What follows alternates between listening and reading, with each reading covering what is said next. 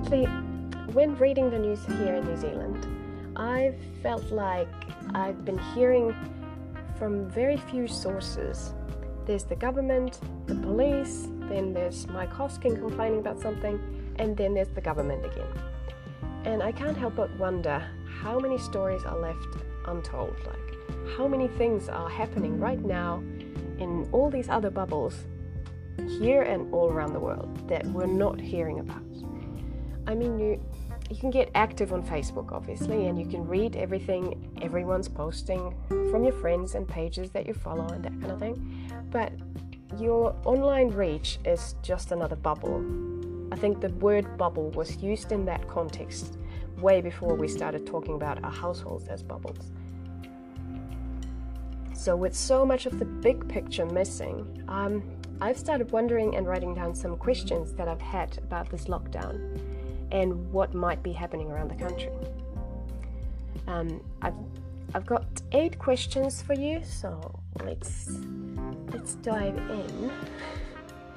First one, number one, is extroverts. How are the extroverts doing? For a long time, our culture has celebrated extroverts. Um, being outgoing and bubbly and social and all that has been like a very desirable thing. Um, in the time of lockdown, though, I've noticed lately that more and more people are coming out as introverts. Uh, like people are admitting that they actually like staying at home and avoiding people. Some even say they don't like hugging or getting closer than six feet to somebody. Um, so yeah, there are a lot of people I think who have been impersonating extroverts, but are really kind of borderline or introverts. And it feels like this is really the time for introverts. Like, this is for those who are have the kind of traits they will flourish in this kind of time when you know obviously all that that activity is taken out um, and also there are those fence sitters like myself who enjoy hanging out with people but also choose to do a lot of solitary stuff like writing but i do wonder what's going on with those who are true extroverts? Like people who used to go out every night. What is going to be the COVID 19 era's version of an outgoing personality? I'm thinking like before we get out of lockdown. Um, someone who um, has back to back Zoom meetings and someone who lives through their YouTube channel, is that going to be like the extrovert of our COVID time? And if you are not just an extrovert but looking for like social validation, or that social sta- status, um, how does that work with you know Zoom and that kind of technology? Are you just going to join several Zoom meetings and house parties and all those things at the same time and then jump between them to make it look like you're super popular and in demand? Number two, uh, legal stuff. I have no dog in this fight, so yeah, just say. But I wonder, how do the drug dealers operate under lockdown? I'm, I have this feeling that they consider themselves as an essential service. Like that's just the kind of like that ballsy thinking behind it. Um, so do they just drive around in bright daylight now, or, no, or, or they do they operate at night, like sneaking through people's gardens and doing drop-offs at their back door, or how does it work? Because I'm thinking with all these police checkpoints on every road, everywhere, it would be pretty obvious if the same guy was stopped going shopping several times a day, like going back and forth and having shit like that in their car that would be pretty obvious.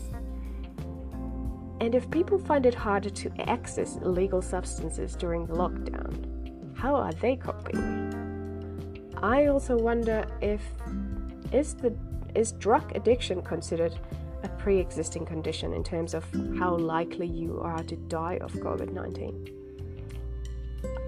This hasn't really been discussed in the media or, or I've missed it, so please tell me if you know my one listener. Um, I just I wonder if you're high, how is that going to affect your chances with this virus? Because in New Zealand, the drug of choice, as you know, um, for many is meth. I'm not sure how that would interact with coronavirus, but I can easily imagine something like opioids, which can lead to respiratory issues, would not work well with COVID 19. And considering that there's an opioid crisis in the US, which is the current center of the global epidemic, um, how is that going to play out? Number one, uh, number three, bugs. This is a very small issue, but I'm just curious.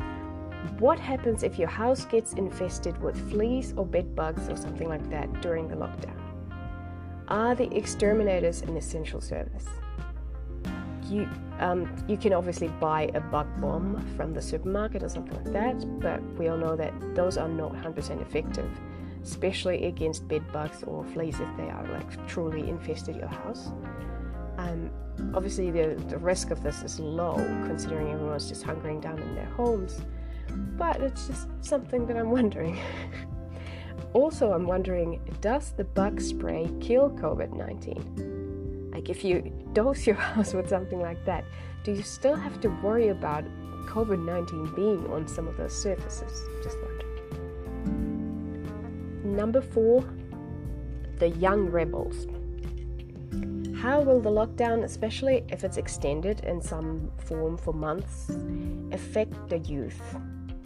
Because we we all go through that age when we're likely to, you know, break the rules in some way. Is there going to be a whole new generation whose those youth crimes are going to be along the lines of repeatedly used the swings, or kicked bikes too far from home, or coughed on strangers? Are we going to see a decline in actual old fashioned crimes like drunk driving or misdemeanor when you can rebel simply by leaving your house, going surfing, or hugging someone outside your bubble? Things that used to be considered healthy and nice are now police business. So I really wonder how, how are the youth going to act in this environment? Number five, young lovers.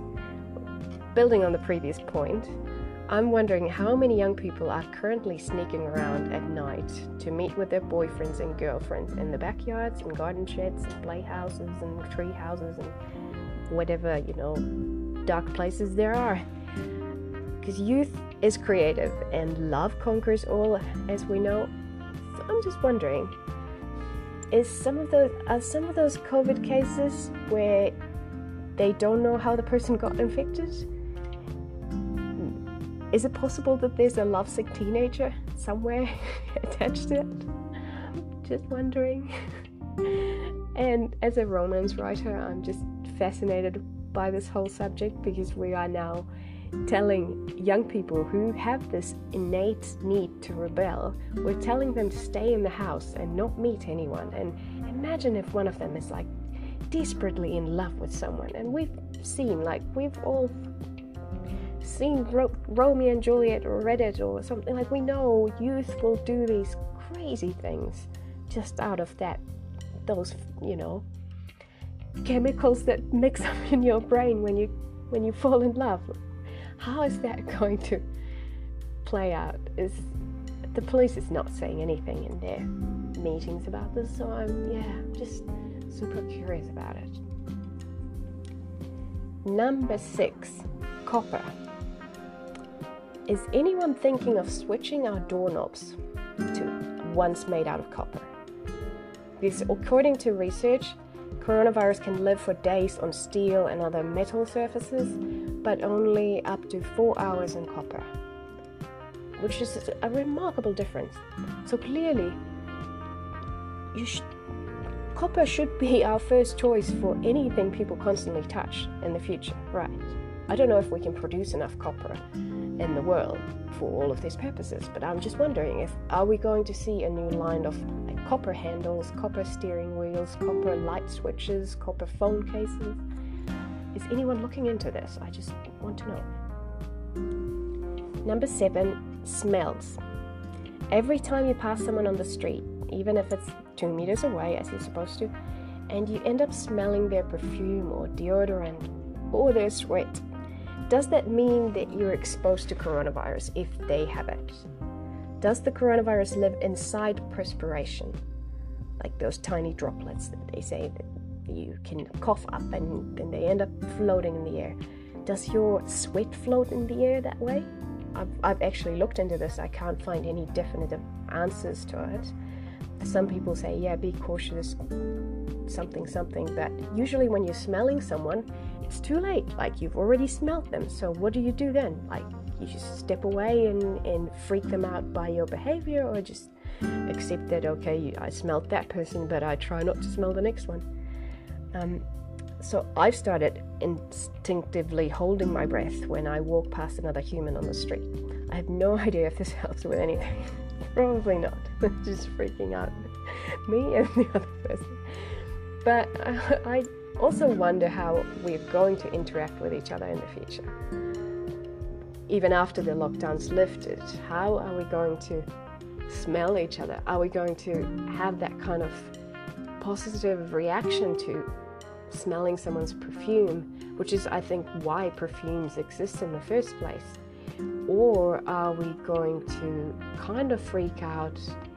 Kind of, are we going to have a different reaction to smells in the future to the point that we prefer the smell of disinfectant or other kind of, you know, that kind of hospital smells that tell you that the place has been cleaned, maybe some cleaning cleaning solutions, that kind of thing.